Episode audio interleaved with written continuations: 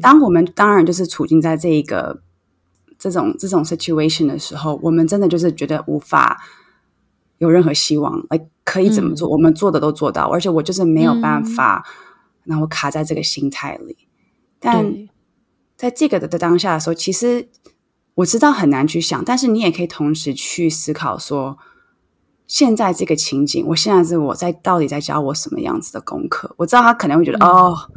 我连想都不想想了，我为什么人生这样子？我怎么会这样子？什么事情都发生？但是其实这是来自于自己的内心的 strength，还有你四周围你的家人。如果你自己做不了，那你四周围身旁的人，他们可以做哪一些事情来带着你跳出？可能，而且从要，而且我们在做这种这种调整的时候，不要想说我们今天这样，我们明天第二天就 everything is okay。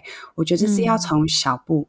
小步开始，所以如果你现在在一个很不很没有办法的，我们就像我们在学正向心理学，我们可以从最小的方向去开始。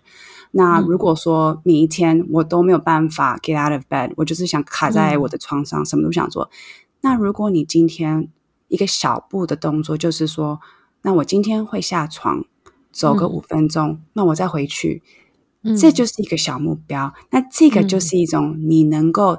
用用你自己内心的力量去带出自己，那我们就从这边开始就好了。所以我觉得有时候我们人还有社会，甚至对不对，会给我们很多的压力，好像说每天大家都开开心心的啊，事情好像就是说这么容易的去改变。那甚至我们说我们 wellness 这个 industry，就是像我们所说的，哦，有这么容易吗？当然没有。所以一定要现实的去面对自己的状况。容纳也不简单，但是如果你可以设非常非常对你自己而言可以做到的小目标，甚至就是说你我们刚刚说连下床都不用下床，你 what if 你就坐起来都好，我们可以用这样子的标准去对待自己。我觉得这样子去做，然后身旁你所爱的人也可以，就是说去观察一下。如果说你真的有认识人，你给他一个 text message，你给他一个讯息。只是说你还好吗？这些都是会帮助一个人慢慢的去知道说我可以的。